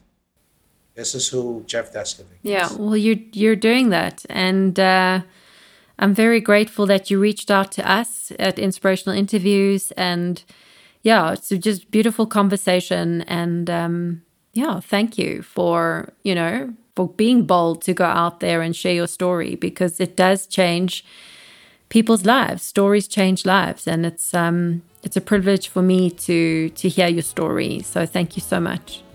Definitely welcome, and thank you for sharing your platform with me uh, this morning.